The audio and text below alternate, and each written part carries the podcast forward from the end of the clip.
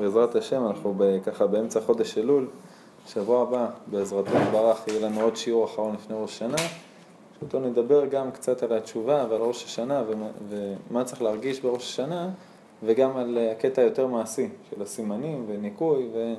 וכולי וכולי. עכשיו יש לנו ככה שיעור, אה, שיעור רק על התשובה, כל מיני נקודות שקשורות לתשובה, בדרך כלל אה, מה שאנחנו מדמיינים, לפחות אני, ככה גדלתי, מה שאני מדמיין על התשובה זה דיכאון ותעניות וסיגופים וגלגולי שלג וללכת עם מסמרים בנעליים. כל זה, מה זה לא קשור לתשובה? באמת, באמת, אין שום קשר. אנחנו נדבר על זה בשיעור. הרמח"ל כותב שכשאנשים אומרים להם חסידות, הם מדמיינים צומות וסיגופים ותעניות וללבוש שק ואפר והכל. הוא אומר, ואין, אין, הרמח"ל, שהיה קדוש עולם, דיבר מלאכים, דיבר נשמות, אדם הראשון, הכל, הוא אומר, אין כל קשר בין זה לבין החסידות האמיתי והנרצה והנחמד לפני השם יתברך. אין קשר. תוסיף לזה את זה שניגענו ואנחנו בארץ ישראל, בתורת ארץ ישראל, בעבודת השם מאהבה, ובכלל אין שום קשר למה שככה עולה בראש כשאומרים חזרה בתשובה. זה, אל תחפש איזה קיר ושמישהו שילקה אותך, זה, זה ממש לא הכיוון. ברוך אתה אדוני, מלך העולם שהכל נהיה בדברו. אמן.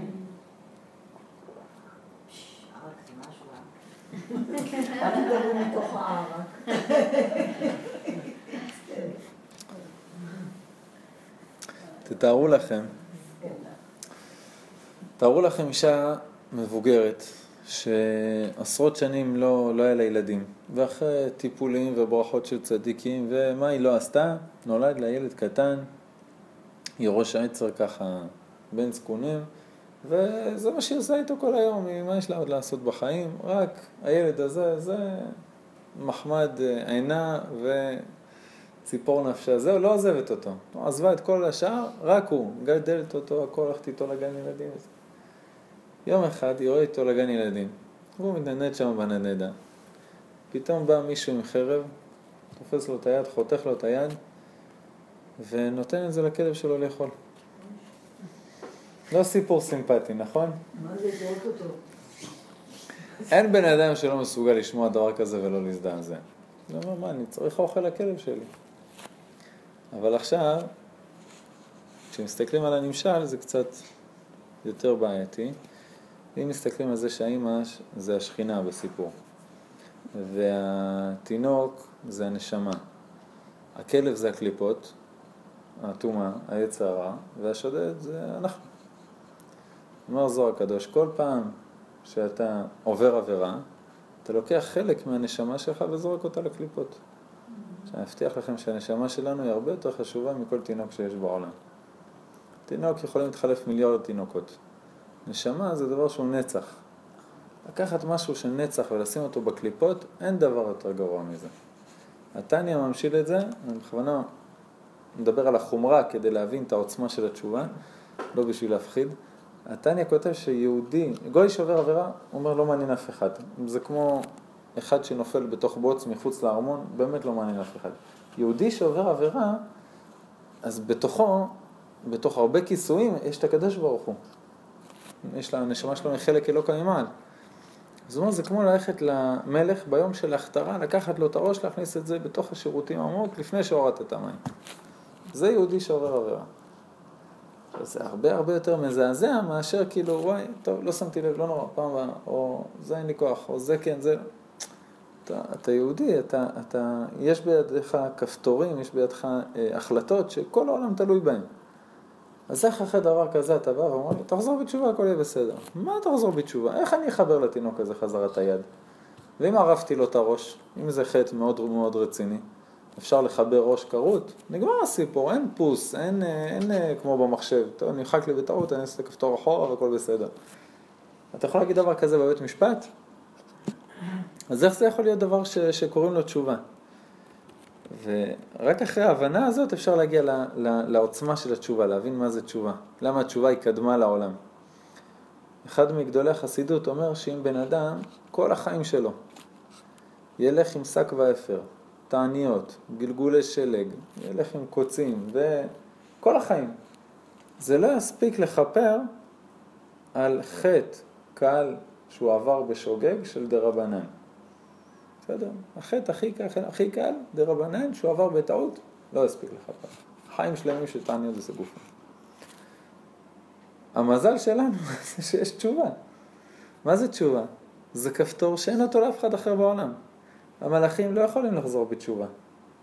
300 שנה אחרי שהם אכלו בשר וחלב אצל אברהם אבינו, במעמד הר סיני, הקדוש ברוך הוא אומר לה, עושה את הקלסתר פנים של משה רבנו, כאילו זה אברהם, ואומר להם, אכלתם אצלו בשר וחלב, איך אתם רוצים לקחת את התורה?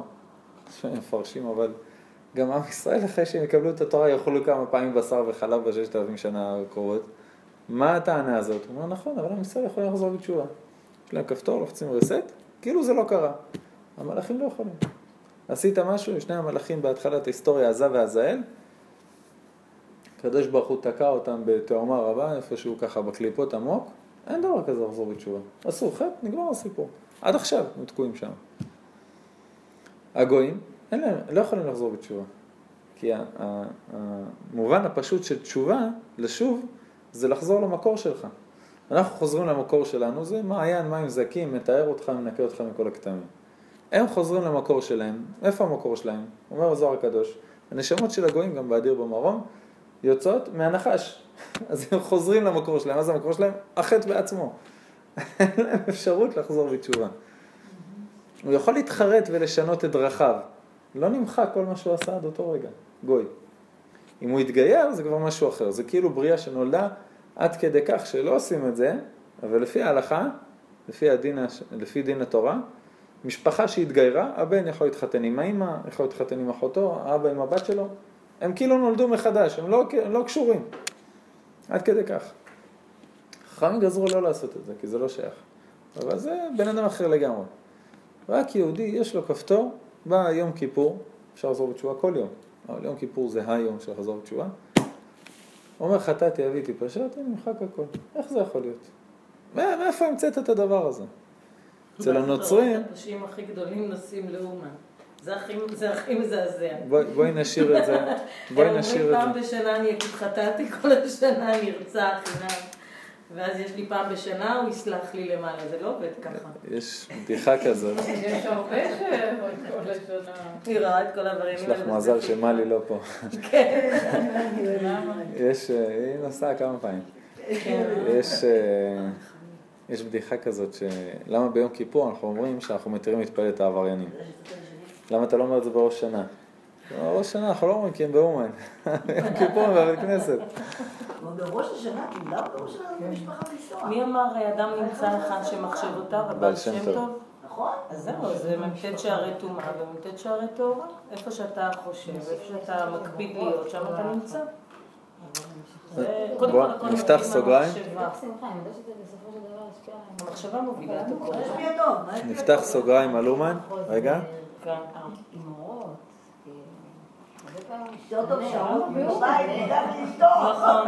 קצת פה דיון.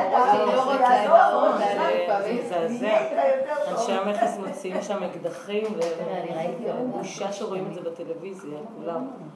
העם היהודי. יש שם צדיק. כן, יש תיקון שאומרים שבראש השנה. מי שבא לשם, בראש השנה, להיות בארץ ישראל, בבית כנסת, לא צריך לנסוע לשם. למה אומן? לא, למה אומן? כי הנשמה של הצדיק שם לא, הנשמה של הצדיק פה למעלה. נפתח סוגריים על אומן, ואחרי זה נסגור את הסוגריים על אומן ונמשיך בשיעור. הרבי נחמן בתקופה שלא הייתה מדינת ישראל, שלא היה קיבוץ גלויות, שלא היה אפשרות כמעט מעשית להגיע לארץ ישראל, אמר לחסידים שלו, תבואו אליי בראש השנה לאומן, נתפלל ביחד, הבחינה שלי אחרי מותו הקבר של הצדיק זה בחינה של ארץ ישראל, מאוד מאוד חיוורת, אבל זה עדיף מאשר להיות במקום אחר בחוץ לארץ. בסדר גמור, אין שום קשר למצב שיש מדינת ישראל, שיש ארץ ישראל, וגם אם אתה גר באמריקה, עדיף לך פי מיליארד מבחינה רוחנית להגיע לארץ ישראל מאשר להגיע לאוקראינה. קל וחומר יהודי שנמצא בארץ ישראל פי מיליארד מאשר הפי מיליארד הקודם, שישאר פה ארץ אשר עיני השם אלוקיך בה, מראשית השנה עד אחרית השנה. הקדוש ברוך הוא בכלל, בכלל, בכלל. לא... זה נראה לי חולני. אבל הוא מדבר. אז זהו, עכשיו מוותר לך. נו נו נו אחרון.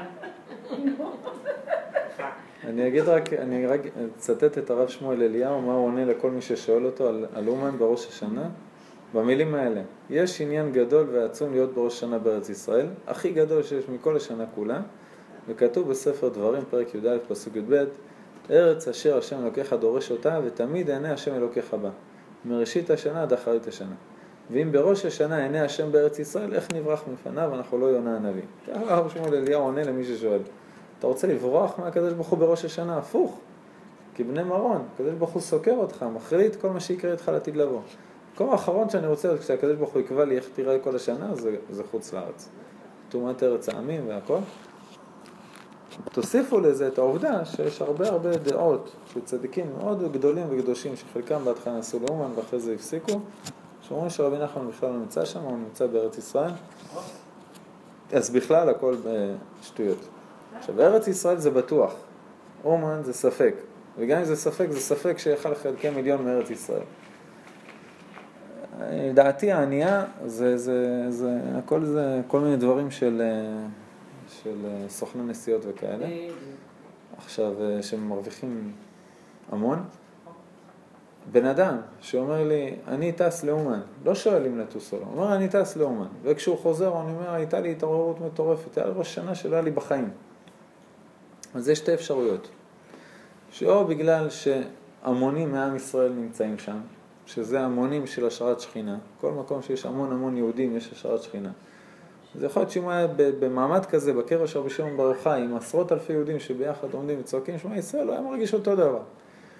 דבר שני, ואני ממש עומד מאחורי זה, יכול להיות מאוד שההתרגשות והאקסטזה וכל זה, זה סטרה אחת. שרוצה שתבוא לפה גם שנה הבאה בשביל לקחת את כל הניצוצות שלך של ראש השנה. מה זה? מה? אטומה. אטומה. היא, היא בהחלט יכולה לגרום לך להתרגשות מקבלת שבת עם גיטרה. כדי שכל החילול שבת הזה ייזקף לטובתה. אמרנו שהתפילות של יהודים בחוץ לארץ, זה זוהר הקדוש, חסד לאברהם, עולות ליצר הרע, עולות למלאך המוות. זה הוא המלאך של חוץ לארץ. זה לא עולה לקדוש ברוך הוא. אז היא תשמח מאוד שבראש השנה כל התפילות יגיעו אליה, זה דבר מאוד גדול. זה מאות של דתיים, יש גם חרדים, יש גם דבר שנקרא מעשי פנוזיס. הם סוחפים, זה... אני אסביר לך שיש כל קהל... אקסטזה זה לא הוכחה ליהדות. אבל הוא מסביר את זה בצורה כזו ש... גם אם את לא תהיי באומן, את תהיי במקום אחר, ויהיו כל כך הרבה אנשים עם אמונה, בכותל. שזה מה שמציל אותם מהבעיות שלהם, זה יקרה, זה יקרה, בזכות. האמונה, נכון. שלא לשמה מגיעים לשמה. כולם מצלמים בפייסבוק יפה. את ה... אני, אני לא אבוא לבן אדם שטס לאומן ואגיד לו אתה עשית רע אחרא או משהו כזה. נכון. אבל אה, שישאל אותי, אני אגיד לו ממש ממש ממש אין מה לעשות שם. נסגור סוגריים של אומן, כי אנחנו לא פה עם כרטיסי טיסה ושואלים את עצמנו מה לעשות. איך אני יכול לתקן דבר כזה? אמרנו, זה ממש לחתוך חתיכה של הנשמה ולזרוק אותה לקליפות. איך אני יכול לתקן דבר כזה? אז צריך להבין שאנחנו לא מענישים את הקדוש ברוך הוא מבחינת אנושיות. הוא לא בן אדם. הרוחניות זה לא חומריות. בחומריות מנתח לא יצליח לחבר את הראש כמה שהוא לא ינסה. עושה סלטות באוויר, אין, אין אפשרות לתקן. בן אדם רצח מישהו, בא לבית המקדש, הוא אומר אני מתחרט, לב- לבית משפט, אני מתחרט. אז מה? הוא מת, לך לכלא. זה לא מעניין אותנו שאתה מתחרט. אולי ננקה לך שליש ההתנהגות טובה. הבן אדם מת. ברוחניות זה לא ככה. רוחניות, אני יכול אה, אה, לעשות, סתם נגיד בסוף השיעור מי שברך, שלכל אחת מהמשתתפות יהיה 100% זכות על השיעור. למה? כי זה רוחני. רוחני אני יכול לחלק אותו למיליארד אנשים ויישאר אותו דבר. חז"ל מד- מדגימים את זה כמו נר מנר. כשאני לוקח מנר להדליק נר אחר, אז נר אחר יכול להדליק אלף נרות ולא חסר לו כלום. זה רוחניות, באמת אש זה הדבר הכי רוחני שיש לנו בגשמיות, אש ואור. אז ברוחניות הקדוש ברוך הוא יכול לעשות הכל. הוא יכול לעשות שהבן אדם עכשיו בריאה חדשה, כל העוונות שלך נשארים, כל מה שעשית רע, הכל, אבל אתה כבר לא שם, לוקח אותך, שם אותך במקום אחר, זה חזרה בתשובה, שם אותך בדרגה אחרת לגמרי, אתה אישית כבר לא קשור לכל הדברים האלה. ברוחניות הכל יכול להיות. אז, אז לא להגיע למצב של ייאוש, וואי, איך, אתה, אתה יודע, הרב, אתה יודע מה אני עשיתי, אתה יודע מה הידיים שלי עשו, איך אתה רוצה שאני, שאני אחזור בתשובה? מי, מי גילה לך שזה רע? מי גילה לך שזה חטא? הקדוש ברוך הוא? הרי לא, בלי הקדוש ברוך הוא לא היית יודע שכל יום אתה צריך להניח תפילין או לשמור שבת. אותו הקדוש ברוך הוא שאמר לך שככה צריך לעשות, אמר לך שאפשר גם לחזור בתשובה. זו אותה רוחניות. לפעמים אנחנו מכניסים את הקדוש ברוך הוא למקום של המטר וחצי שלנו, ואומרים לא, הוא לא יצליח להציל אותי מפה. זה הקדוש ברוך הוא, זה לא עוד איזה מישהו שיכול לעזור לך. צריך מאוד להיזהר על זה. אתה לא מתפלל פרנסה, הקדוש ברוך הוא, אני רוצה מחר מיליארד דולר בחשבון. אם אפשר, בלי עקבות של ה-FBI וכאלה. למה אתה לא מתפלל לזה? אה, כי זה לא הגיוני, זה קשה מדי לקדוש ברוך הוא, נכון? אה, זה מטורף. זה קשה לו בדיוק כמו שהוא יכניס לך עוד שקל בחשבון, מיליארד דולר, או מיליארד טריליון דולר. מבחינתו זה אותו קושי. גם להפוך את העולם כולו בשביל שזה יהיה לך בחשבון ואף אחד לא ישים לב, זה גם אותו קושי כמו להביא לך שקל. נשמע לנו מוזר, ממש לא. אז למה אנחנו לא מתפללים על זה? כי אני, אני אגיד לך את מיליארד דולר? שלי לא מיליארד בנושא, דולר, אני, חושבת. שלפעמים הכסף. זאת צרה, זה לא ברכה, זה... נכון. מסכים. עכשיו אני גם חושבת שהוא נותן לכל אחד מה שהוא צריך בדיוק. אז זה לא, לא, המטרה לא, היא אז, אז אנחנו לא נתפלל.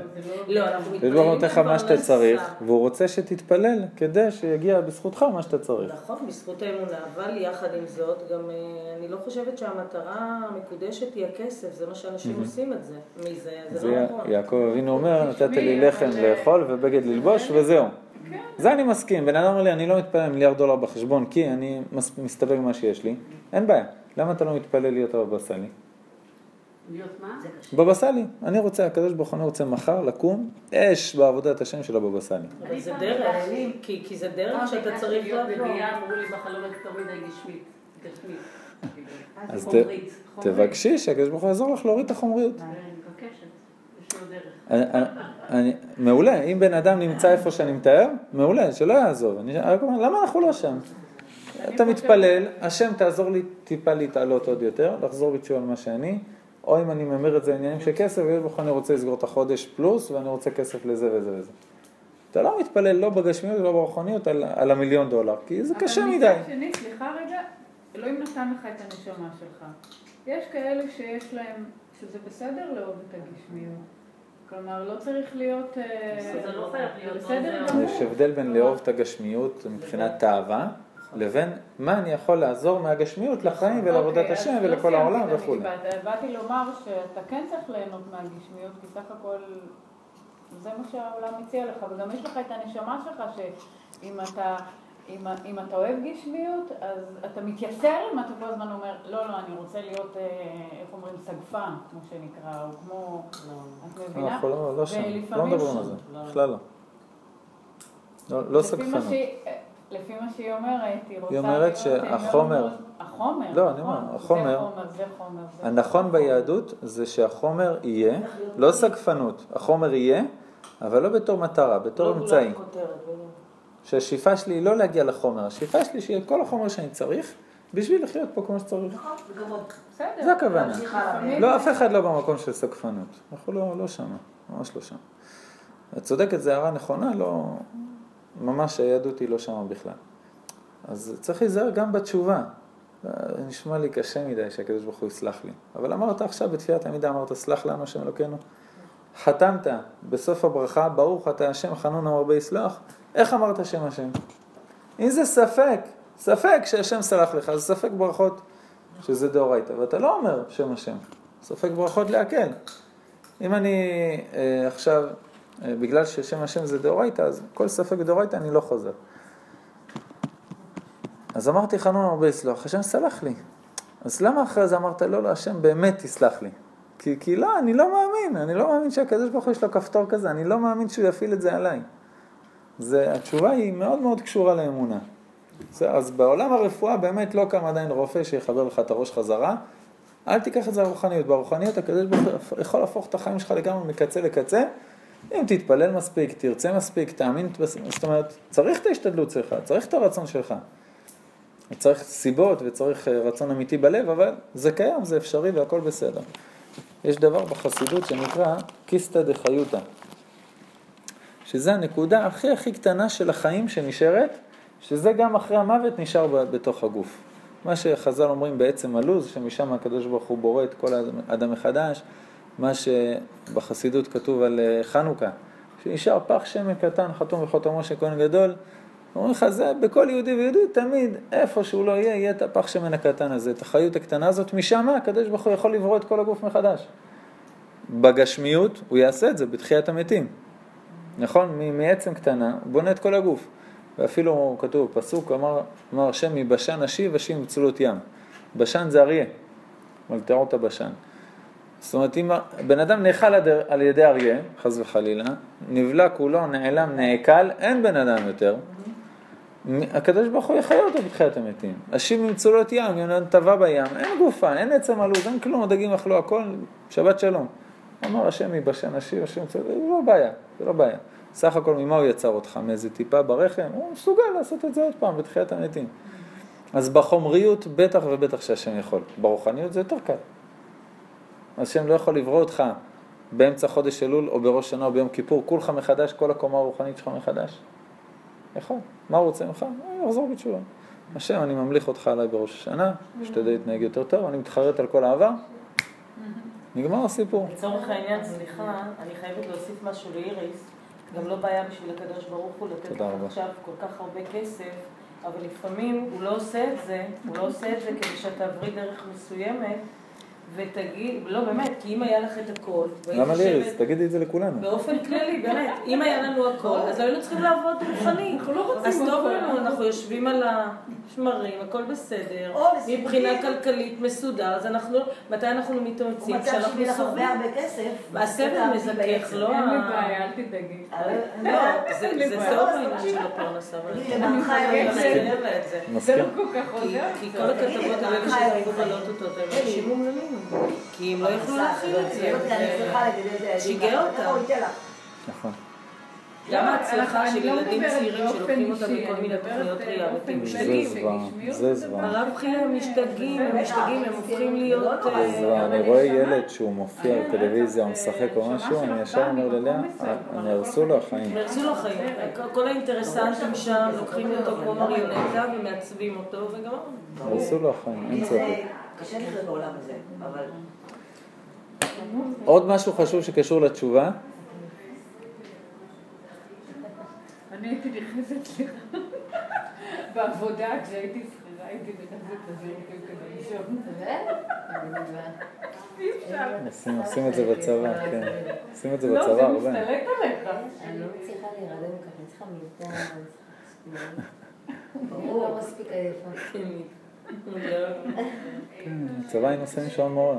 בשירותים עושים שעון מעורר, שבע דקות, שמונה דקות.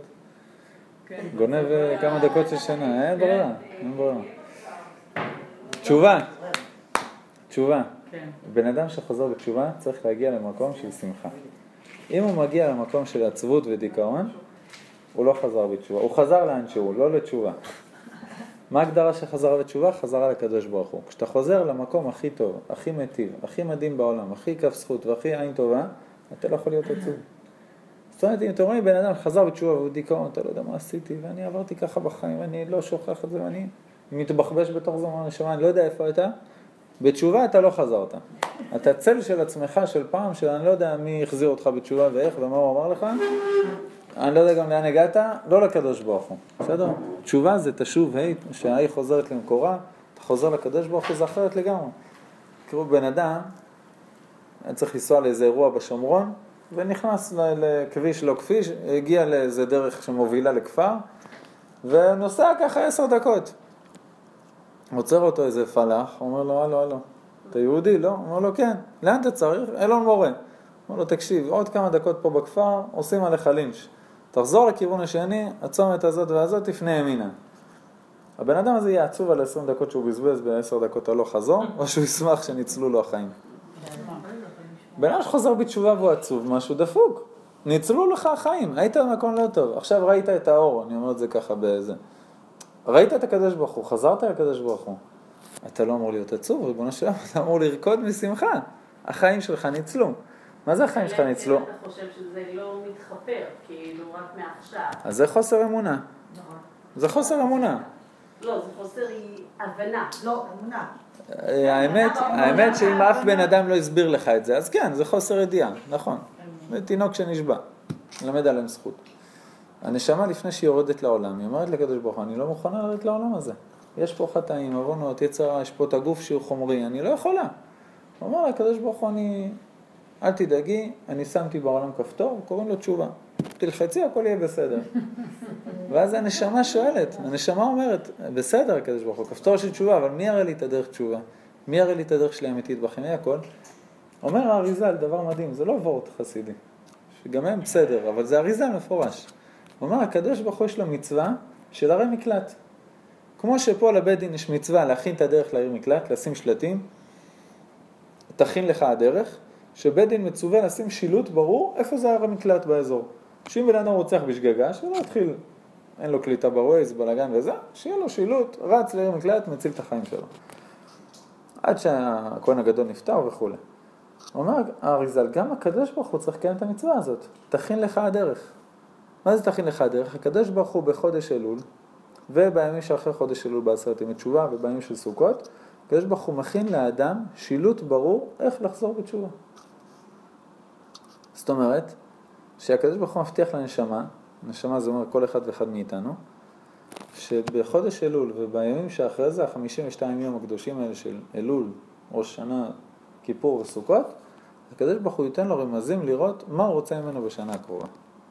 הוא מכין לו את הדרך ושם לו שילוט. אפשר להתעלם, אפשר להתגבר על הרמזים בכוח ולהישאר בדרך שלנו ולהתעקש לאחוז בה. אבל הקדוש ברוך הוא ישלח לו הנשמה רמזים איך להתחזק יותר בעבודת השם בתקופה הזו דווקא. זו תקופה שהיא מתאימה לכל עם ישראל. בהתחלה זה סליחות, שזה תפילה, שזה כולם מתחברים לזה. אחרי זה ראש השנה זה עבודה מאהבה, יום כיפור זה עבודה יותר מהירה, סוכות זה שמחה, זאת אומרת, כל מי שיש לו שורש נשמה, הוא יכול לבוא לידי ביטוי בחגים האלה, כל אחד רוצה להגיע לראש השנה עם קיטל ועם דמעות, שיהיה לו בהצלחה. כל אחד יכול להתחבר לסדרה של החגים הזאת ולשאוב מזה כוח לשנה שלמה. אז זה דבר מדהים, כאילו... זה מה? זה כן מהול בפחד. הנשמה פוחדת לפני שהיא יורדת לעולם. לא זה, להיות בשמחה. תגידי, אבל אם אבא שלך היה שופט, עדיין היית פוחדת? אמרת כן. לא, אני יודעת שלא בסוף, כן, אבל יש פה איזושהי ירייה של פחד גם. אם אבא שלך היה שופט, היית פוחדת גם? אז למה את חוזרת על זה? כי בכל זאת... נגמר הסיפור. אנחנו צריכים להבין מי השופט. יש עניין של כאב, שאתה לא יכול לפעמים, אתה מתעלה על זה, אבל... אה, כאב על מה? אתה לא- על הרבה דברים מהעבר, הרבה דברים שאתה לא יכול למחוק לגמרי, אתה יודע שאתה מסתכל קדימה, אבל יש דברים שזה דברים רגשיים שאתה מגיע ליום כיפור ואתה מתפלל ואתה מכל הלב ככה. מוציא דברים ש... לא משנה, זה קיים בתוכו, זה קיים אה, יש, בנשמה. יש רק לדייק יותר, יש, שחז"ל אומרים שיצא, ש... אה, באה שבת, אתה אומר ויחולו, מה זה ויחולו? ויי אבדה נפש. שבת ויהי נפש, ויהי אבדה נפש, אומרת הגמרא. ש... למה ויהי אבדה נפש? אני, אני אומר את זה בכניסת שבת. ויהי אבדה נפש זה במוצאי שבת. למה אני בוכה על הנפש היתרה שלא הייתה לי כל השבוע בכניסת שבת? עכשיו אני מקבל את הנפש היתרה. אז זה מה שאת אומרת, כשאנחנו מגיעים למצבים של שלמות, ליום כיפור, לראש השנה, לשבת, אנחנו אומרים, וואי, למה לא הייתי כל השבוע ככה? איפה הייתי כל השבוע באיזה שטויות? אז זה צער שאני מבין. אבל צער שנובע מחוסר אמונה, שכל מה שעבר עליי הוא לטובה, והוא היה במקום, והקדוש ברוך הוא לוקח את זה לגאולה והכל, זה אני לא מסכים. צער על זה ש... וואי, הלוואי שכבר לפני שנה הייתי כבר במצב הזה.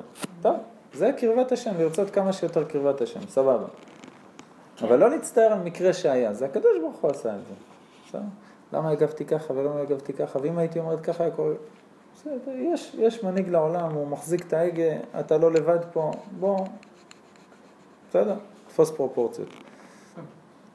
רבי צדוק הכהן מלובלין אומר שללכת לגיהנום אחרי המאה עשרים שנה זה השטות הכי גדולה שיש. הוא אחרי שהקדוש ברוך הוא הביא לך כפתור של תשובה, מה אתה עושה שם?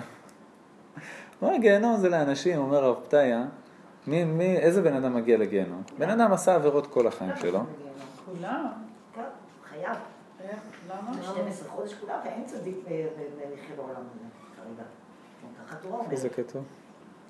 אין צדיק וחי בעולם. אין צדיק. אשר יעשה טוב בארץ ולא יחטא, אבל, אם אתה חוזר בתשובה, אין לך מה לעשות בגיהנום. כן, אבל בסופו של דבר עד שאתה מת, אתה אתה חייב להגיע לגיהנום, לגמור את ה-12 חודש, בגלל זה עושים קדיש, ודי, ואתה נכנס לגן עדן. חס וחלילה, ממש לא נכון. מה, לא? לא, המקסימום שבן אדם יכול להיות בגיהנום זה 12 חודש. כן, אמרתי, 12 חודש. אבל לא חייבים להיות שם. לא כל אחד חייב.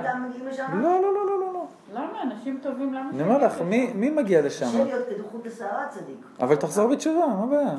כן, אבל בכל זאת, גם אם אתה חוזר בתשובה, יש לך חטאים נוספים. מי לא עוד ערק? לא שתתה מספיק. אתה- על מה אנחנו מדברים? אתה חוזר בתשובה, הכל נמחק. הכל נמחק, למה להגיע לגיהנום? זה מה שרבי צדוק אומר, למה להגיע לגיהנום? חטאת, בסדר, נגיד, היית צדיק דבש, חטאת. אתה, אתה יכול לבחור לחזור בתשובה להגיע לגיהנום. למה? חרם. ברור, זה לא נעים שם, מאוד לא נעים. ברור, כן, ברור שאנחנו עד שאתה מת, אתה לא מת ביום לפני אחרי כיפור, אומרים שמוצאי כיפור אתה כבר חוטא. יפה, אז זה מה שהרב פתאי אומר. איזה אנשים מגיעים לגיהנום? אדם שכל החיים שלו חטא והחטיא, ממש, החיים שלו זה היה לחטוא. אז הקדוש ברוך הוא זימן לו, אומר דוגמה שם, שבן אדם שטבע, ואחרי זה חזר בגלגול, והרב פתאיה מטפל בו בתור דיבוק, הוא אומר לו, אבל למה לא ערערת תשובה? אתה עכשיו 400 שנה בכף הקלע, ועוד לא יודע כמה מחכה לך, עוד לפני שתיכנס לגיהנום. למה לא ערערת תשובה? הוא אומר, לא נתנו לי מהשמיים, המוות היה מהיר, כל הספינה התהפכה, נטרפה עליי דעתי ומת. זאת אומרת, מהשמיים ממש התעקשו שהוא יקבל את העונש.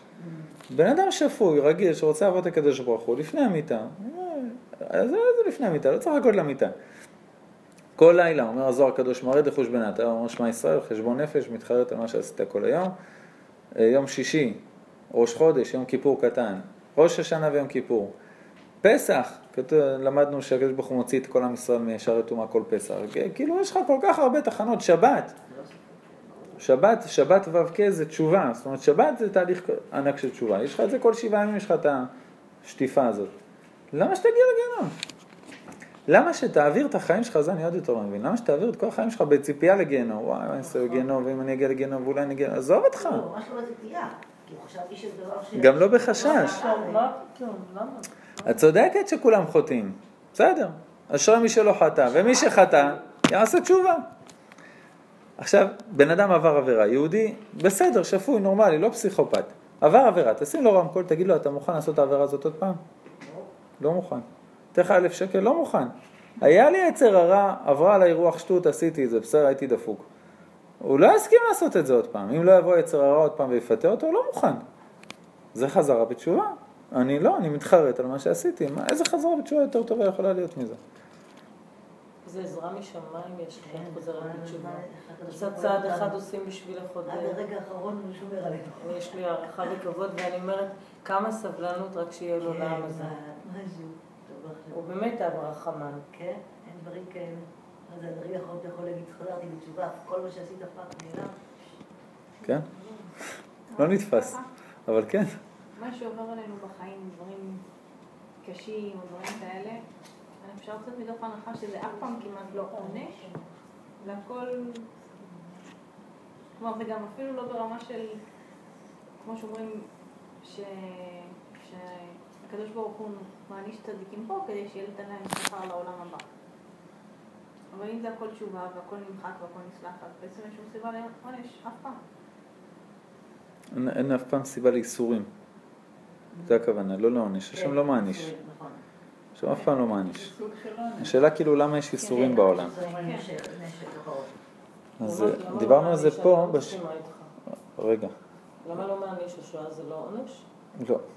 לא שכחנו שיש לנו אה, שליחות לבוא לארץ ישראל, אם הוא לא היה מעניש ולא יעשה את המכה הזו, לא היינו מגיעים. הרמח"ל כותב, הקדוש ברוך הוא אף פעם לא מעניש. יש איסורים, זה לא עונש. עונש, זה איך שמגדירים את זה. עונש זה בן אדם עשה משהו, אני אומר לו, בתור בית משפט, עשית משהו, מגיע לך עונש. למה? למען יראו וייראו, אה, תוצאה, מעשה ותוצאה, מגיע לך עונש, בסדר? העונש הזה, הוא יחזיר את מה שעשיתי? הוא לא יחזיר את מה שעשיתי, זה רק עונש על מה שעשיתי. נגיד, אה, לא יודע מה, אה, רצחתי מישהו, אני מקבל עונש, זה יחזיר אותו לחיים? לא. למה אתה נותן לי עונש? גמול, על איך שהתנהגת, נכון? לא, העונש מלמד אותך להתנהג בצורה אחרת. הבית נותנים- משפט ממש לא עובד ככה איך שאת אומרת. למעלה? הבית משפט, לא, לא, לא למעלה. התורה היא בסדר גמור. הבית משפט לא עובד ככה. התורה אומרת לך, בן אדם גנב, שמים אותו במשפחה של יהודי בתור עבד עברי, והוא לומד שש שנים איך לחיות במשפחה כמו אני לא שצריך. מדברת על העולם הגשמי, אני מדברת על העולם החומרי. אני כן מאמינה שיש את הסיפור של אה, בשבי זינגר, האמת, שפירשו אותו מיידיש לעברית, וזה מד- מדבר על הגלגולים שלנו, על רב שהיו לו יל- ילדים חולים, דבויי חולי, והוא אמר לקדוש ברוך הוא, איך אתה עושה לי דבר כזה? ואנחנו אף פעם לא יכולים לדעת, בסופו של דבר, המוסר השכל מהסיפור הזה, אני ממליצה לכם לקרוא, שאנחנו אף פעם לא יכולים לדעת עם מה הגענו לפה, גם אם אנחנו צדיקים גמור, גמורים בגלגול הזה, הגענו עם איזה שהם דברים מגלגולים קודמים שאנחנו חייבים לתקן. בדיוק. איסורים, דברים לתקן, הכל, לא כן עונש. אבל הוא כן לא מעניש, כי עונש. אם- היא אתה עושה מתכוונת דברים... לזה שזה סוג של עונש בעצם, אז בוא איסורים נגיד זה לא. סוג של עונש. לא, לא. לא לא. כשאת מכניסה חולצה לכביסה, את מענישה אותה, או שאת מנקה אותה? זה לא לא טוב. למה לא לא לחדר... אני עכשיו שולח נשמה לפה לעולם, אני שולח עכשיו נשמה לא? לפה לעולם. זה התנהגה יפה, דבש, לא התנהגה יפה, אני מכניס אותה לכביסה, אני צריך לנקות אותה. אתה יודע מה אני מרגישה? זה לא עונש. סליחה שאני אומרת לך, אני, אני מרגישה שגם, שכל פעולה קטנה שאתה לא עושה נכון, הוא נותן לך רמז, ואם אתה לא מבין ברמז, הוא, הוא נותן רמזים יותר גדולים. אפילו באיזה פגיעה קטנה באוטו, או איזה שהוא חס וחלילה לא עלינו איזושהי... והוא נותן לך סימן, תעצור, תעצור, זה שיש לא רמזים. זה לא עונש. אני מסכים, ת, תדייקי טוב מה שאני אומר, אני מסכים שיש רמזים, אני מסכים שיש איסורים. אני מסכים שהקדוש ברוך הוא מדבר איתך דרך איסורים. הקדוש ברוך הוא לא מעניש. אוקיי. עונש, עונש במילה שלנו של העולם הזה, זה תוצאה על מה שעשית. אז נגיד אם אני חוזר בתשובה, או מתנהג יפה, או מתחרט, או מעכשיו מתנהג אחרת, אני לא אקבל עונש. כן, אבל לא לכל אורך הדרך אתה לגמרי לגמרי, אתה, אתה משתדל כל הזמן, ויש לך בדרך לפעמים שאתה לא, זה עושה לא, סטיות. זה לא משנה לדוגמה. אז בנקודה הזאת, אז. בנקודה הזאת הקדוש כן. ברוך הוא מדבר איתך דרך איסורים אם לא הקשבת אחרת. שם לא מעניש, לא. רגע, המילה עונש פה בעולם הזה, זה משהו שמגיע לך על מה שעשית ולא משנה מה אתה חושב על זה. אתה תלך לכלא גם אם התחרטת עד עמקי נשמתך. ככה אני מסתכלת על זה. איוב למשל, שהיה לו... הקדוש ברוך הוא, אם חזרת בתשובה, הקדוש ברוך הוא ייתן לך עונש? מה זה חזרתי? כל הדרך... התחרטתי. כל החיים זה אני חוזרת לא, אבל את בתשובה. אומרת שיש נקודות שצריך עוד טיפה... תמיד. אני אומר. בן אדם חזר בתשובה לגמרי. הוא יקבל איסורים מהקדוש ברוך הוא לא? הוא יקבל גם ייסורים. על כי מה? כל- כי- כי כי כשאתה עולה כיתה, נו, אתה לא יכול לעלות בלי מבחנים, והמבחנים זה זה גם... לא חייב להיות איסורים. זה- זה איסורים, תמיד. למה? תמיד להתקדם. אם אין לי דברים. מהגלגולים קודמים של זיכוכים שאני צריך לעבור, אם אין לי דברים פה בעולם הזה, אם על מה על מה יגיעו אם איסורים? אין לך דברים מגלגולים קודמים, אם כמעט. ואין אחד כזה. אנחנו עכשיו מדברים על, על, על אופן תיאורטי בשביל להבין אם הקדוש ברוך הוא מעניש, או שהקדוש ברוך הוא מזכך, מראה את הדרך, שים רומז. לב שרוב הצדיקים שהגיעו לרמה רוחנית מאוד מאוד גבוהה, סבלו מאוד. את חוזרת לאיסורים, אני מסכים שיש איסורים אבל בעולם. האיסורים האלה באים כתוצאה לא מדברים מעונש. שהם עשו. לא מעונש. לא יכול להיות שזה יקרה להם אם לא היו צריכים ללמוד את השיעור. לא היה יפה. קורה. הוא עשה משהו, בסדר? הקדוש ברוך הוא נותן לו איסורים, הוא נרמז והוא מפסיק.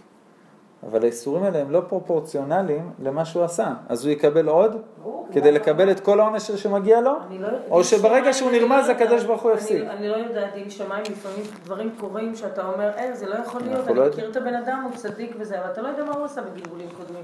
אתה לא יודע הרבה דברים שלפעמים, כשנולד חס ושלום איזה תינוק ואומרים, איך יכול להיות, התינוק הזה רק נולד והוא חולה אחרי שנה.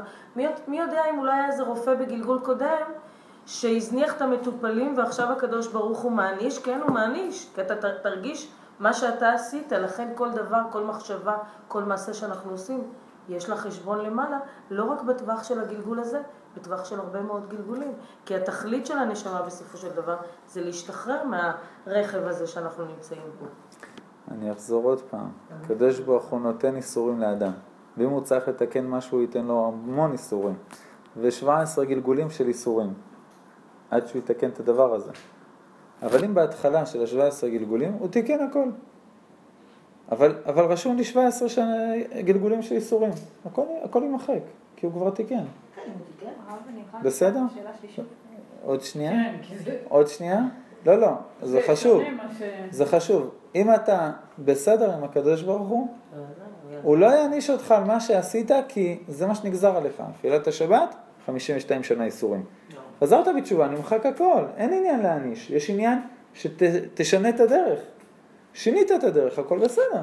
אז איך אתה מסביר את זה בספר, בסיפור הזה, האמת, הוא אומר, אשתו אומרת אני- לו, אני את מבקשת לא יכולה להקשות עליי לבית מסיפור של הכנסת." מישהו אחר. לא, זה סיפור מאוד ידוע אני, אני יכול. להתמודד עם חז"ל, אני, לא יכול להתמודד עם סיפור שמישהו כתב, א', כי אני לא מכיר אותו, ב', כי זה לא חז"ל, אני לא, לא אחראי על מה שכתוב שם.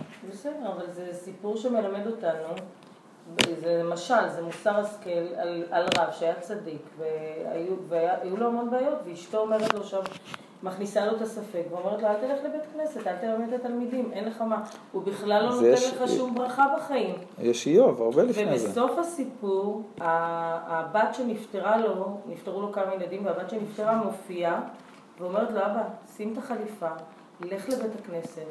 אני אומרת לך, יש מי שעושה, קובע את כל הדברים האלה, ואני אומרת לך שהכל לטובה, ואתה לא יכול לדעת, זה לא מעכשיו, אתה צריך לעשות את השליחות שלך. וזה סיפור מאוד מאוד יפה, סיפור מאוד מרגש, שמסביר לנו שיש דברים שאנחנו לא יכולים לדעת, לא יכולים לדעת דין שמיים. לא יכולים לדעת אם אני הייתי איזה מרשעת והייתי צריכה לעבור את מה שעברתי, לא יודעת. אז אני תמיד מקבלת את זה בברכה, אבל אני יודעת שיש דין שמיים שהוא על שם. זה, על זה אני לא חולק. כן, עוד פעם, אני לא חולק על זה שיש איסורים, ושיש איסורים על גלגולים קודמים. אני חולק על זה שאת תקבלי עונש לשמה, רק בגלל שמגיע לך עונש, ולא כתוצאה ממערכת של תיקון ושל זיכוך. זה להבין אה. את המושג עונש מהבחינה הזאת. אולי, אולי אני מבינה את זה אחרת, כן, יכול להיות שאנחנו מדברים על אותו דבר, אתה מושג, כן. ניקיון, זה לא עונש. לא אפשר להגדיר אה, את זה איך שרוצים. אם אני בא עם מגבון ומנקה את הכתם, את תכניסי את הבגד למכונת כביסה? לא, נקי, הכל בסדר. לא, אני אחנוק אותו. הוא יתלכלך, אני, אני צריכה שהוא יעבור 90 מעלות. אין את זה אצל הקדוש ברוך הוא. הלוואי, את לא יודעת, אני, בסדר, אני, אתה בסדר. בואו נעבור הלאה. כן. הבנו אחד את השני, יאללה, מה השאלה? אני אחזור. אם יש כל כך הרבה תחנות שאפשר בהן לעשות תשובה ולמחוק ולנקות הכל, אז למה יש את האיסורים?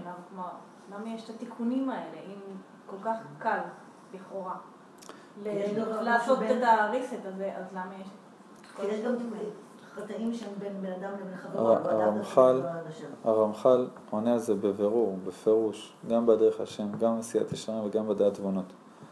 כלומר, אם עם ישראל היה מבין את הדרך ומתנהג כמו שצריך, הגאולה הייתה מגיעה הרגע. אין עניין לאיסורים. הרי הקדוש ברוך הוא ברא את העולם, לפני חטא אדם הראשון, בלי איסורים.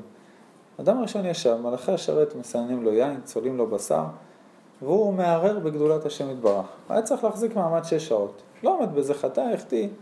כל נשמות עם ישראל היו בפנים, זה הפך לששת אלפים שנה, עם כל הוואג'רס שאנחנו עוברים. אבל הוא מחר מחר, ברגע שעם ישראל יבין, ויפסיק לעבור חטאים, ויחזור בתשובה, ילחץ על הכפתורים האלה שדיברנו עליהם, ההצגה תיגמר. אבל ברמה את צודקת. האישית.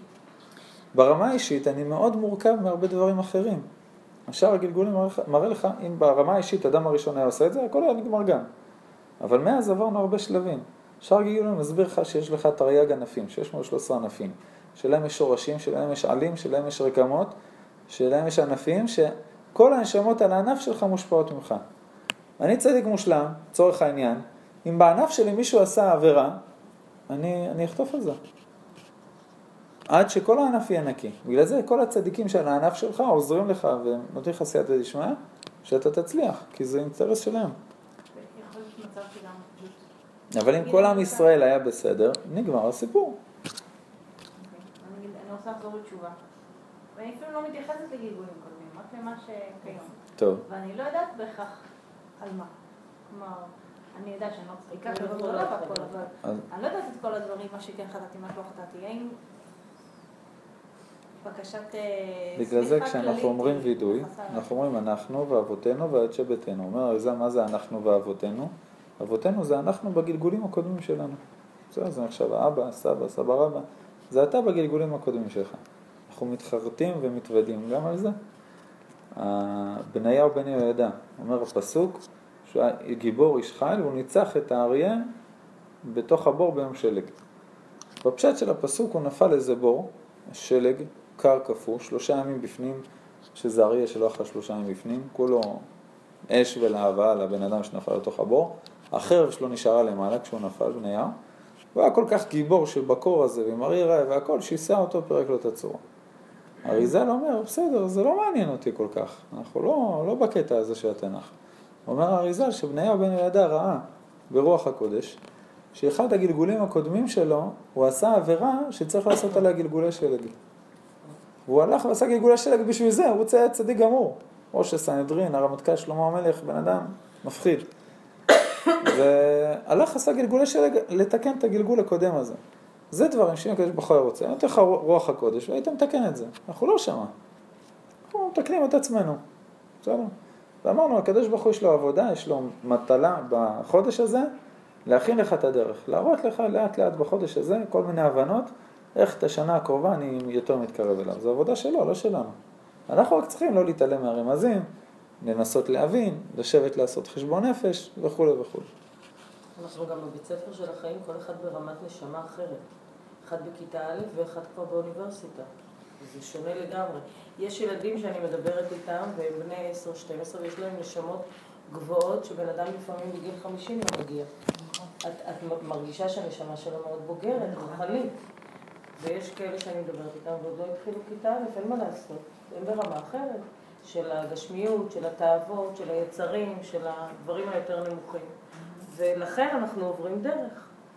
אני מרגישה שבמסלול שלי, שאני, אני, אני, אני אומרת שאני הרגשתי שנולדתי מחדש.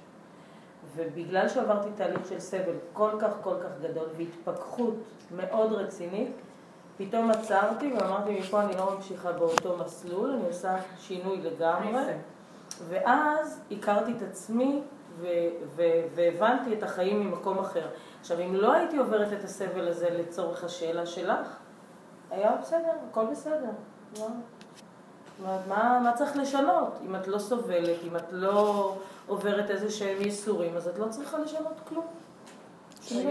שזו טעות גדולה. נכון. ממש נכון, לא, לא צריך לחכות לייסורים בשביל להבין, צריך לעשות חשבון נפש יומיומי. אבל לפעמים אתה לא מבין את הרמזים כי אתה נמצא במקום אחר, אתה לא מבין. ורק אחרי שאתה מקבל את הגרזן, ספרי לי על זה. אז כן, אז אתה מתעורר ואתה אומר, רגע, רגע, נתחיל מההתחלה, נעשה... אבל יש כאלה שממש לא מקבלים, לא גרזן, לא... נכון, כי לא דורשים מהם, יש לפעמים רמות, רמות נשמה שגם לפעמים המבחנים הם לא גבוהים כמו שאני אקבל, כי לא אולי דורשים ממני, כי אני אולי בכיתה ז' ואותו. בן אדם בכיתה א', אז. שלו- כי אולי הנשמה שלנו לא חזקה. תהיה עשיר, לא. תהיה נחמד, לא. לא צריך את התפילות שלך, תשאיר שם, תשאיר שם. המדד הוא לא איסורים, המדד הוא לא איסורים. בן אדם החיים שלו דבש, או בן אדם החיים שלו איסורים, זה לא מדד לכלום. אה, כי צדיק ורע לו, רשע וטוב לו, לא לפי זה אנחנו בודקים. נכון. מה שכן, אם בן אדם, כל מה שהוא נוגע בו נהיה זהב, הוא צריך לעשות חשבון נפש גדול. צריך לעשות חשבון נפש גדול מאוד, כי זו הייתה קללה של הנחש. נכון? שככה הכל, אל תדבר איתי, אל תדבר עם הקדוש ברוך הוא. זה עונש מאוד קשה. אם זה בן אדם שהוא חסיד גדול, קדוש, חסידה, קדישה, פרישה, וכל מה שהוא נוגע נהיה זהב, זה משהו אחר. זה שפע, הקדוש ברוך הוא כמו שלמה המלך, סיירה בהשלמותה, יש לו שפע, שתי שולחנות, רבי יהודה הנשיא, עושר וגדולה במקום אחד. כן. זה לא המצב. בן. אדם עכשיו, רגע, בן אדם עכשיו, לא כזה חסיד קדוש ופרוש. כל דבר שהוא עושה מצליח, זה צריך להדליק לו נורות אדומות. אבא שלי מספר שבא אליו חבר שלו במילואים, חילוני, אומר לו, אריה, אני דואג. אומר לו, מה קרה? אומר לו, כל מה שאני עושה מצליח, וזה חשוד מדי. אני, אני מרגיש ש, ש, שכאילו נותנים לי הכל כך כך כך, והלך עליי אחרי זה.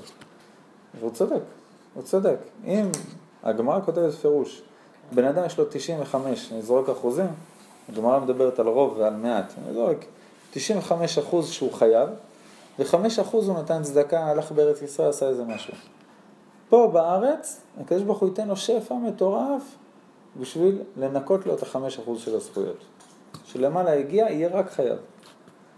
והפוך, אם בן אדם 65 אחוז צדיק, הוא יקבל 5 אחוז עוונות, איסורים, זה, זה, דברים, זכחו אותו, כדי להגיע למעלה כולו זכאי. אז, אז זה מדליק נורות אדומות, זה לא תמיד ככה, אבל צריך להיזהר. איך אתה מסביר את זה שיש אנשים שהם חיים חיים רגילים לגמרי, מהיום שהם נולדו, לא כל, לא כל משהו מגיע זהב. ולא עוברים לא, תהפוכות מטורפים. הזמן. איזה סוג של אנשים? לא יודעת, אני לא אומרת שיש אנשים זאת אומרת, מכל שלא הגוונים. צריכים לעבור את כל הייסורים האלה כדי להגיע לרמת... את יודעת איך אני מפרשת את זה? הם חיים את החיים, הם לא כן נותנים צדקה, הם כן... מפרק. אה, רגע, רגע, זה לא כן, בטוח. רגע, עושים מעשים טובים, כן צדקה, כן, אה, אה, איך אומרים, אז יש שתי לא אופציות. הם טובים לא בין אדם. לחברו. יש שתי אופציות. לא רק בן אדם לחברו, גם בן אדם למקום. עושים את מה שהם צריכים. רבנית נסה? יש שתי אופציות. אופציה אחת זה מה שאמרנו קודם. זאת אומרת, הקדוש ברוך הוא באמת, כמו הנחש, קחו הכל, עזבו אותי בשקט. אנחנו לא קשורים בכלל, זאת אומרת שזה על הפנים. האופציה השנייה, שהיא גם יכולה להיות באותה מידה. האנשים האלה חזרו לפה בעולם לדבר אחד בלבד. לצורך העניין, נשמות שהיו גרות בחוץ לארץ, הן צריכות להיות פה לתקן דבר אחד בלבד, לגור בארץ ישראל, זהו. זה לא שהם לא מחויבים טלית, תפילין, שבת, הכל. בסדר, אבל זה חשבון אחר. התיקון שלהם כרגע זה להיות בארץ ישראל. אבל כל- כל התיקון של כל הנשמות זה להיות פה בארץ ישראל. לא, לא, לא, לא, לא, לא. לא, לא. יש, יש נשמה שהיא צריכה להשלים את עצמה בכל התרי"ג מצוות. אז בגלגול אחד היא הייתה כהן והיא עשתה את כהן של כהן. אחרי זה היא הייתה דיין, עשתה את כהן של אה, או, אה? נשאר לה מצווה אחת. יחזירו אותה לפה בגלגול, בסדר? העולם יתהפך. היא תהיה בשלווה ובנחת. למה? את המצווה הזאת היא עושה. לצורך העניין, צדקה חסר לה, והיא נותנת צדקה, השם לא רוצה עוד שום דבר מהנשמה הזאת. יש מצוות של הגוף שחייבים כל יום, זאת אומרת, הנשמה הזאת תגיע למעלה, היא תקבל עונש, אם היא ידעה שצריך לשמור שבת והיא בכוונה לא שמרה שבת, היא תקבל זה עונש. אבל מבחינת הרמזים וה, והדפיקות פח שכדי להחזיר אותך לדרך, היא בסדר, היא נותנת צדקה, זה מה שרוצים ממנה. ואז הנשמה הזאת בסדר גמור הרבה יותר מכולנו ביחד. אז זה יכול להיות שתי אופציות. זה מה שהיא אמרה, יש גלגולים, יש נשמות, יש דברים שאנחנו לא יודעים. איוב שאל את הקדוש ברוך הוא, למה אני ככה והוא ככה? הוא אמר לו, הקדוש ברוך הוא היית ביוסדי ארץ? אתה היית מתי שרוקמתי בתחתיות סתר, מתי שרקמתי את הנשמות, את העולם, את כל ה... לא היית שם, איך אתה יכול לשאול שאלות? בסדר? תחשבו שטרזן נקלע לאיזה ספינה ומגיע לניו יורק בטעות, ומתחיל לרוץ, להשתגע, להתפזר, זה, נכנס לאיזה בניין גדול, רואה בן אדם עם סכין ככה עומד על בן אדם. יקפוץ עליו, יאכל לו את הראש שלא ירצח אותו. ואתה, מנקודת מבט שלך, שאתה יודע את כל המערכת הכללית, אתה קולט שזה חדר ניתוח, והבן אדם הציל את החיים, הוא עכשיו בא לעשות לו ניתוח עם הסכין הזאת. רק הוא לא יודע, ככה אנחנו מסתובבים פה בעולם, כמו איזה סוג של טרזן מבולבל. ואז אתה לומד אמונה, לומד תורה, לומד דרכי השם, לומד את התורה, שזה הספר הדרכה של העולם, פתאום נהיה לך משקפיים אחרות. אתה רואה את אותו עולם כמו שהשכן רואה, אבל עם משקפיים של אמונה. אתה מסתכל על הדברים, אתה הרבה יותר רגוע, הרבה פחות לחוץ, הרבה עם אמונה, שמח, מבסוט. זה רבי נחמן, שעה שאדם יודע שכל מוראותיו הם לטובתו, לצורך העניין לקח את המשקפיים עם המסנן קרינה הכי טוב, מבחינת אמונה, הוא חי בעולם אחר, הוא חי בעולם הבא, מבחינתו הוא, הוא ניגל, הוא בימות המשיח, הכל דבש, חיים שלו תותים. ממה? ממשקפיים. הוא למד, הוא הבין מה קורה פה בעולם, זהו. אבל זה לא אומר שיש לנו את התשובות לכל השאלות, זה עדיין, לא, לא היינו ביוסדי ארץ, לא היינו מתי שהקדוש ברוך הוא קבע, אנחנו רק יודעים שיש מישהו שמחזיק את ההגה והוא יודע מה קורה. יחד עם זאת, יש אנשים שהם לא מודעים, הם לא רוצים. לא רוצים לחקור למה הגענו, הם באים לפה, הם אה, מגדלים, זאת אומרת, בונים משפחה, בונים בית, מגיעים עד גיל אה, 70, 80, 90, 120 שנותנים להם, ומבזבזים את הזמן. וזהו. עכשיו והלאה. תשימי את המשקפיים, מי אחראי לזה? אותו אדם. לא, הקדוש לא, ברוך הוא. לא אדם. לא, אותו. אדם, שקיבל רמזים. על זה. הקדוש ברוך הוא לא אחראי? לא, רגע, רגע, רגע. אה. אם נתנו לו, כולנו הגענו לתיקון פה, ואם בן אדם מבזבז את הזמן שלו על שטויות ועל אשליות ועל ריצות מיותרות, ולא עושה איזושהי בדיקה וחשבון נפש. בגלל זה יהדות מקסימה בעיניי, כי כל הדוקטרינה, כל, ה, כל החגים שלנו, כל ההתנהלות של היהדות, היא על, על לחקור את עצמנו ולהכיר את עצמנו מבפנים. ואם בן אדם ברמה הרדודה מעביר את החיים שלו, אז הוא בזבז את הזמן. מסכים איתך במאה אחוז. אני רק מוסיף עוד רובד. זה מה שבורא עולם רצה. מהבחינה האישית, זה לא מה שבורא עולם רצה, לא, אני לא. מסכימה איתכם, סליחה. לא, הוא לא הבין את הרמזים שבורא עולם נתן לו, אני לא מסכימה איתכם. אז גם את זה בורא עולם יודע. אנחנו לא מריונטות, יש לנו בחירה חופשית. הכל. איזה השגחה מדויקת. לנו גם ההחלטה שלנו, גם היא בידי אז אני לא צריכה לעשות כלום, הוא מחליט לא. בשבילי אח כלום. שלי באמת את לא אז איזה כלום. כיף, יש לי דרך ממש קלה, אני לא עושה כלום, אני באמת? יושב רגל על אם רגל, האמונה היא כזאת, והוא אח בשבילי יעשה נכון. הכל. לא, לא עובד ככה. אולי, אולי, ממש עובד ככה.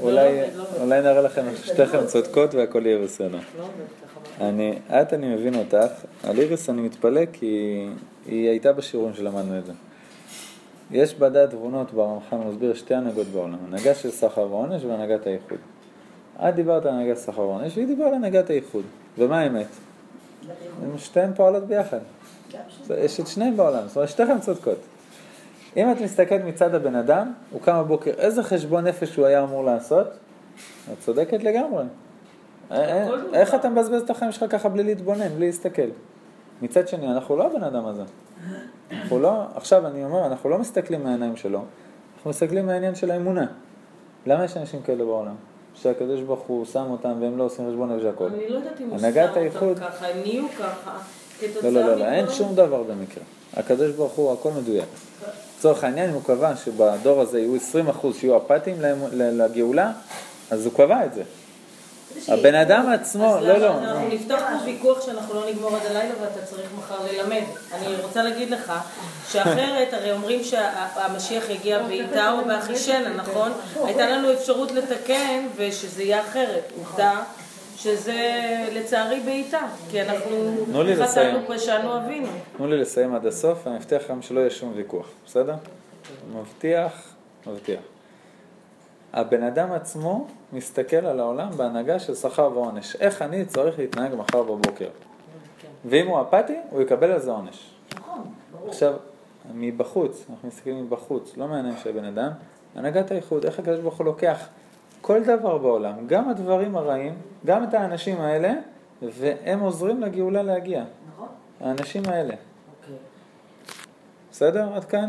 חלק יש. להם תפקיד, אז עכשיו- כי בלי הרע אז- אין אז טוב. עכשיו על מה אני מדבר? כן. אם את מדברת, אנחנו הבן אדם הזה, אנחנו קמים בבוקר, אוי ואבוי לנו אם נעביר את היום הזה בשטויות. כן. מצד שני, עכשיו אנחנו מסתכלים על נקודת המבט של הקדוש ברוך הוא, הכל מדויק, הכל עוזר לגאולה, הכל, אפילו האמן שעבד כל הלילה 50 אמה, לבנות עץ 50 אמה, הוא עזר לגאולה. כן. הוא הכי עזר לגאולה. כן. זה הנהגת האיחוד. מצד האמן, אמן אנחנו נתלה אותו, נשרוף אותו, נירה בו כל שנה קצ... יש. לה כן חטא ועונשו. מדויק. לא נתווכח כל הלילה? לא. לכל דבר יש תפקיד, גם להיטלר היה תפקיד. נכון. אני מבינה שלרע יש תפקיד. להיטלר עזר להביא את הגאולה יותר ממני וממך. אני מסכימה איתך. יפה מאוד. בוודאי, אחרת לא היינו מגיעים לארץ אז ישראל. לא נהרוג אותו? לא. לא נהרוג אותו? לא נהרוג את מי? את היטלר? את היטלר. למה? הוא עזר לגאולה. לא, כי זה זה חלק מתהליכים שאנחנו צריכים לעבור. כי אני הוא מבינה מה אתה אישית אומר. נכנס להגדרות של שכר ועונש. נכון. אבל גם אם הוא יבחר את הרע, הקדוש ברוך הוא ידאג, הוא יקבל עונש, אבל הקדוש ברוך הוא יעשה שזה יקדם את הגאולה. הנה למשל, למה- למה יש את. איראן עכשיו נגדנו? לעזור לגאולה לבוא. בדיוק. הרי הקדוש ברוך הוא יכל לשים. את הפצצה בשנייה ולפוצץ אותם. עד זהו נסגר אבל העניין. אבל כמובן שכל הדברים הקטנים גם. למה, למה יש את, כל אלה שאנחנו רואים אותם כרע ויש הרבה טוב? כדי שאנחנו נשתנה פה. כי בלי הרע אין טוב, אבל לנו יש דרך, אנחנו לא יושבים רגל על רגל איריס ואנחנו אומרים, הקדוש ברוך הוא עושה הכל בשבילנו. מדברת אנחנו. לא, אנחנו חייבים, לא לשנות את. הגישה, את המחשבה, להיות נחושים, לעשות. להתאחד, להתלכד, לאהוב. לעשות המון דברים. ברור. יש לנו המון עבודה פנימית. נכון, זה מה העבודה שלנו? התמידית, נכון. יש לי שאלה. כמו שדיברתם על היטלר, שהוא היה אמור להיות שם כדי שתגיע הגאולה ונגיע לארץ ישראל. הרצל, שבעצם היה שליח, שהוא היה אמצעי, היו לו חיים נוראים. כלומר, אם אתה קורא את ההיסטוריה שלו, אתה אומר, כאילו, רבאק, הבן אדם הזה שילם מחיר של משפחה, של חיים אישיים, של ילדים שהשתגעו ונפטרו ו- ו- וזה, ולא רק זה, הם גם לא זכו להיקבר בארץ ישראל. נכון, הוא רצה להביא אותנו איפה פה מאתיופיה. ה... כאילו, מה? זה מעבר ליכולתנו לדעת כאלה דברים. למה שלא תשאלי על האדמו"ר מצאנז? כי אני לא מכירה אותו. סתם זרקתי דוגמה. הוא, כל החיים שלו, הגדיל תורה ודירה, למד את כל התורה בעל פה, עשה את כל מצווה אפשרית וכל הדקדוקי חסידות שיש. הפציר בחסידים שלו לעלות לארץ ישראל, הקים פה משרות בארץ ישראל, הקים פה עיר בארץ ישראל, נתניה. מי זה? האדמו"ר מצאנז, אוקיי. הקים שם בית חולים גם. ו- וכל המשפחה שלו מתה בשואה, 11 ילדים, אשתו ו-11 ילדים. איפה הצדק? יש צדק, אנחנו לא. מבינים. אני, אני- דווקא מזה אני יכולה להבין שיכול להיות שמהמקום הזה הוא צריך ל, ל, להגיע למקום, איך אומרים, וואי. אבל פה הבן אדם עשה, איך אומרים, הוא היה אמצעי, הוא היה שליח בעצם. אז לכן. אני אומרת, אני. אני... פה זה משהו חלקו צדיק קרה. ורע לו זה לא, לא. חידוש. צדיק ורע לו זה רע. נכון? אבל, למה? למה? אז יש במדרשים? סיפור שהקדוש ברוך הוא אומר למשה, תעלה רגע? אחד כאילו- עוד דרגה בסולם, ואני אראה לך שזה שעכשיו נתתי לו את הכסף, לא, אני גנבו אגיד לו לך בעבר, למה. אני צריכה תשובה? למה לפעמים טירן אומר צדיק ורע לו, רשע וטוב לו, מה עשיתי? כי, אז עכשיו אני אחזור משהו ואני אגיד לו. לא, כי, זה גם אומרים. שכשיש אה, צדיק שמברך נראה לי שזה נושא שככה אפשר לדבר עליו כל הלילה עד שהדברים יתחדדו. אנחנו, אנחנו בעמוד שלוש מתוך שבעה עמודים. כן. אם מישהו רצה לדעת. אה, מישהו. רוצה לאכול שיש לחם רב בגט, שנניח, אני אשים פה באמצע. תודה רבה. מה? שמברך לא אותנו, שאתה לא אותנו. שלא יהיה כזה ולא יהיה. עדיף לפעמים לא לברך אותם, שהאיסורים יגיעו, שיגמרו גם כדי שלא יהיה. לא נכון. לא נכון. הברכה היא מבטלת חלק מהאיסורים. זה הכוח של תפילה. או שיתבטל בתפילה. התפילה היא כוח מאוד גדול וזה שיעור בפני עצמו. נפתח סוגריים על צדיק ורע לו, רשע וטוב לו. בסדר? א', אמרנו כבר תשובה אחת בגמרא, שאם לצדיק הזה יש חמש אחוז של רע, הוא לא יתפלל מספיק חזק כמו שציפינו, כל מיני דברים, מזכחים אותו פה בעולם הזה, בשביל שלמעלה יגיע צדיק גמור ישר לגן עדן, בלי גרם של גיהנום, איסורים, זיכוך, שום דבר, שיהיה מושלם. זה כבר תשובה הכי חשובה שצריך להבין. ורשע וטוב לו, אתה רואה את הרשע פה עם מרצדסים, משרדים, ושפע בלי סוף. זה בגלל שהוא נתן צדקה לאיזה ילד שהציק לו ברמזור, הוא חייב לקבל איזה תשלום פה בעולם הזה. תשלום על מצוות צדקה אחת פה בעולם הזה, זה חיים שלמים עם מרצדס ולשכה פרטית. בסדר? כבר צריך להבין. דבר שני, התשובה שהיא מאוד מאוד נכונה, אנחנו לא יודעים. אנחנו לא יודעים. אנחנו לא יודעים הרשע הזה, מה הנשמה שלו עשתה בגלגולים קודמים, אנחנו לא יודעים מה הוא עבר בגלגול הזה, אנחנו לא יודעים מה שלמדנו כמה וכמה שיעורים, שכל הדר בארץ ישראל נקרא צדיק, אנחנו לא יודעים איזה מינוס הקדוש ברוך הוא הוריד לו את הנשמה, שהוא עכשיו, אתה קורא לו רשע, הוא בעצם מתקדם הרבה יותר ממך. הוא נולד עם מינוס של נשמה שהיא מינוס מיליון, והוא מתנהג מינוס 500 אלף, הוא התקדם 500 אלף מדרגות, הוא כל בוקר אמור לרצוח את השכנה, והוא רק גונב, הוא לא רוצח, הוא מתגבר על עצמו ברמות שיותר ממה שאתה מתגבר על עצמך, בין 100 ל-200. בחיצוניות אני רואה 200 ומינוס 500 אלף, או, הוא צדיק, הוא רשע. לא, הוא התקדם 500 אלף הבוקר, אני התקדמתי 100. זה, זה דברים שדיברנו עליהם שיעורים שלמים, אני אומר אה, אתה לא יודע מבחוץ מה עובר על הנשמה של האדם הזה. בגלל זה אל תדין את האדם עד שתגיע למקומו. למקומו, ואת יודעת, יהיה רק הקדוש ברוך הוא יודע. לא, לא כדאי לדעת לי גם לדעת מה היה ומה צריך לתקן, אבל אני שמתי לב בדרך שלי, שכשדברים חוזרים על אותם באותו לופ, הסימן חוזר, אז אני מבינה שאולי חטאתי בדיבור, במחשבה, בצורת התנהלות שלי, וכששיניתי את הגישה, לא שיניתי את המציאות, המציאות הייתה אותו דבר, אבל שיניתי את הגישה לסיטואציה, הכל השתנה. ואז אמרתי, השתבח שמו, למדתי, הבנתי, ואז המשכתי הלאה. זה תמיד חוזר. מאוד חשוב, מה שאת אומרת, חשבון נפש, לא לתת לדברים לעבור על ידך, אין צירוף מקרים בעולם. קרה משהו, לשבת לחשוב, קרה עוד פעם, לשבת לחשוב פי עשר. לא, לא לתת לדברים, בסדר, היה, קרה, לא נורא. לקרות. אני באתי מהגישה שגם זה צריך לקרות, גם הדברים שצריכים צריכים לקרות. הכל משמיים, גם הדברים שצריכים נכון, נכון. אבל, יש דברים שאתה יכול לחסוך. לחסוך ברור. ברור. זה העבודה שלנו, שזה לנו. לפעמים אנחנו לא, לפעמים אנחנו לא מעריכים את עצמנו כמו שצריך. אנחנו אומרים לעצמנו, אם הייתי בבא סאלי, הייתי מבין למה ברוך הוא רוצה לקדם אותי, אבל אה, אני כל כך רחוק, מה, מה יעזור האיסורים האלה, לאן אני כבר אתקדם? כשבשמיים יש לך ייעוד מאוד גדול, אז כן רוצים לדרבן אותך לעלות במדרגה שאתה. אבל אתה אומר לא, מי אני, מה אני, כל מיני ענווה פסולה כזאת, ו- ובעצם חבל, אתה גם חוטף את האיסורים וגם נשאר באותו מקום. צריך מאוד להיזהר מזה, זה לא פשוט. לא פשוט, נכון, בגלל זה אומר, חזרה בתשובה, לשמוח לשמוח. בייסורים, כי זה אומר שרוצים כן. להעלות אותך בדרמה. נכון. פה אני יכולה להבין למה אומרים תשמח בייסור. קשה לקבל את זה. יש רמה של לשמוח בייסורים, ויש רמה של לא לשים לב שיש לך ייסורים. זהו. נכון. זה, דיברנו על זה פעם, רבי זושה, הוא אומר איזה ייסורים, אני לא, לא יודע, לא קיבלתי אף פעם ייסורים, הוא, הוא חי במציאות של אמונה. רצון יראה ויעשה ואת כל הרשעים ישמיד. אומר, אומר, כתוב בחסידות, רצון יראה ויעשה, בן אדם שרוצה לחזור בתשובה, הקדוש ברוך הוא עושה את רצונו. מה זה את רצונו? ואת כל הרשעים ישמיד. כל הכוחות של היצר הרע, כל העבירות שהוא עושה, כל המלאכי חבלה, הקדוש ברוך הוא משמיד אותם. למה?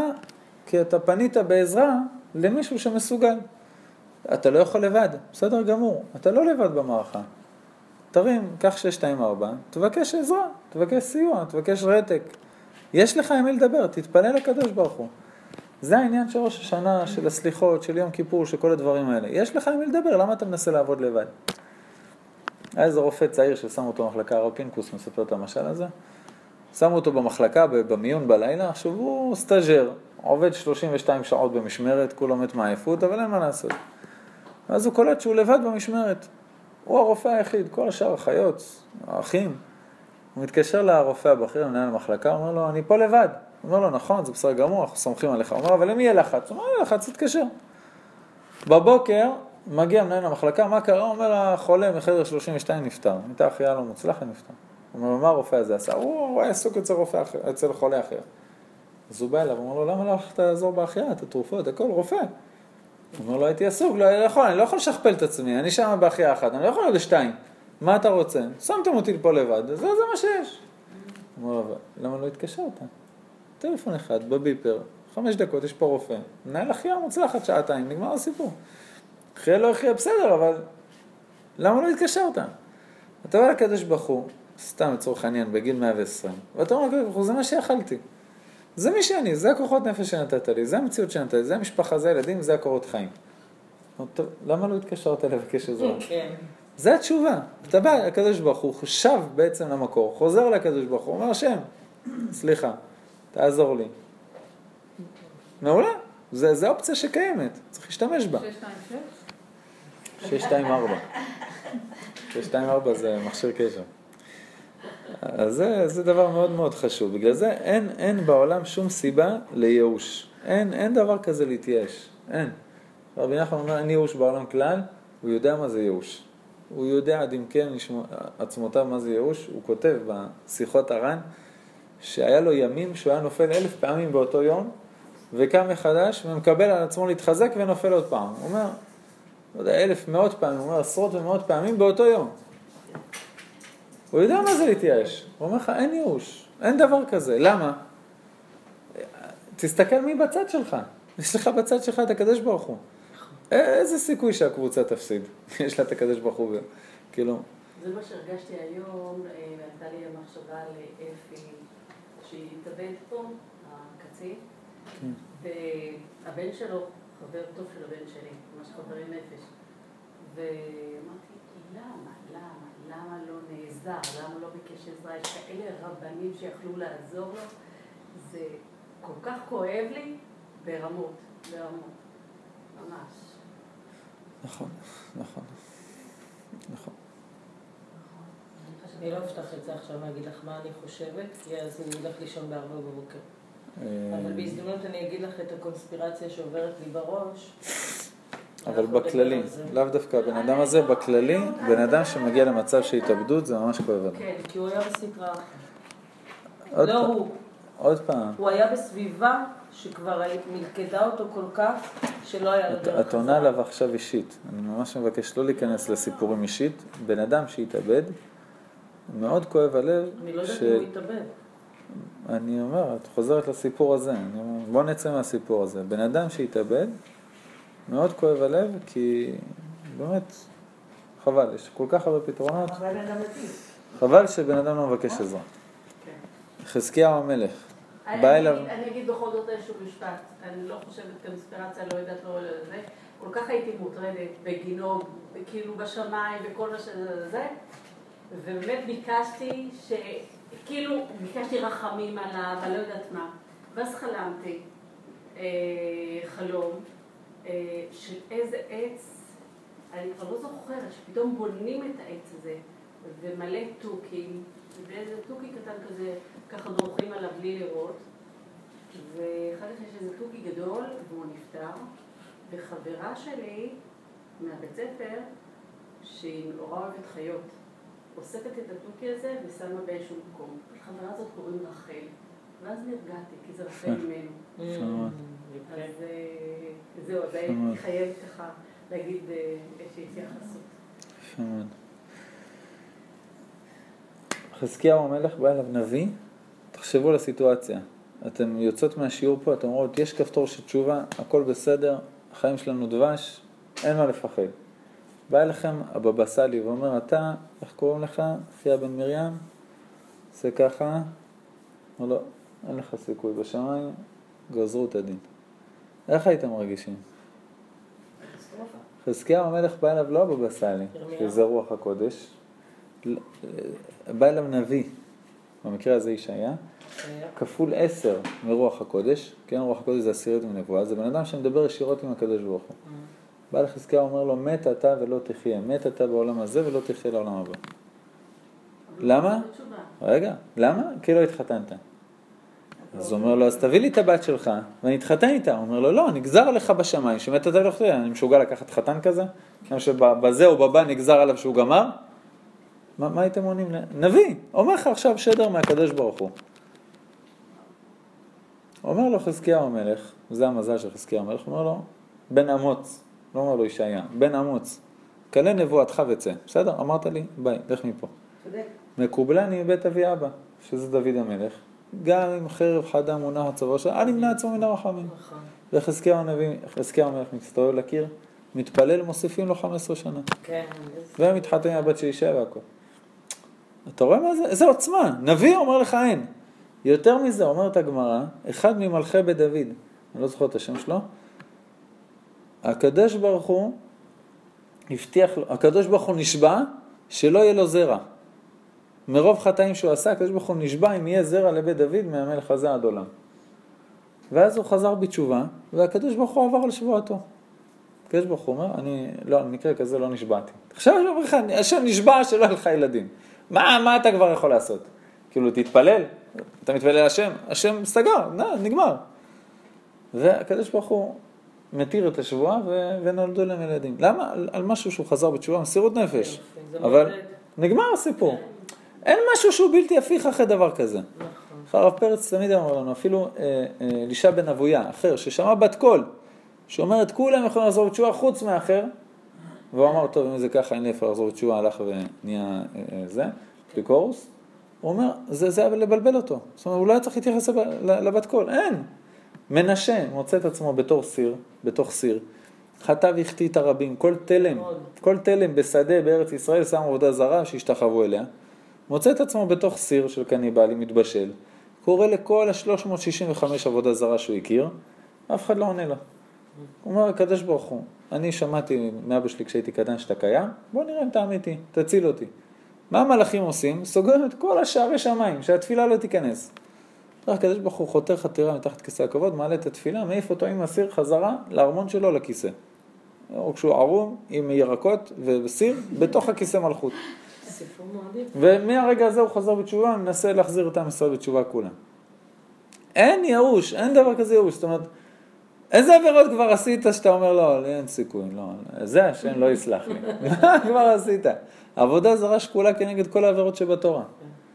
חטא והחטיא את כל עם ישראל בתור מלך, מנע מכולם שם עגלים בדן ובאר שבע שלא יעלו לבית המקדש, שהשתחוו לעבודה זרה. ב... מה כבר עשית בשביל זה? כלום. אתה לא יכול לחזור בתשובה, אתה לא, אני מתייאש, לא, אין לי סיכוי. מה, איפה אתה בכלל? אתה צריך להתאמץ בשביל להגיע למקום שאולי להגיד יש ייאוש וגם שם יש לך תקווה. אז זה תשובה, תשובה זה בן אדם שחוזר בתשובה צריך להיות שמח, לחזור למקורו, להיות בן אדם יותר בריא, יותר שמח, יותר מאושר, יותר מאוזן, ו- ולדעת שבאמת התשובה התקבלה והקדוש ברוך הוא בסדר, והוא בן אדם אחר לגמרי. בן אדם שיצא מראש השנה, שבאמת חזר בתשובה, זה בן אדם שנולד חדש, עם אה, כוחות נפש חדשים, עם שמחה בנפש, עם תקווה, עם אופטימיות, זה, זה אומר שעברת ראש השנה כמו שצריך. וזה הכיוון. השם יעזור לנו לדבר כבוד שמו. הגענו לעמוד 4, זה יפה. זה כבר אה, ככה מאוחר. אני, כשאני אומר את זה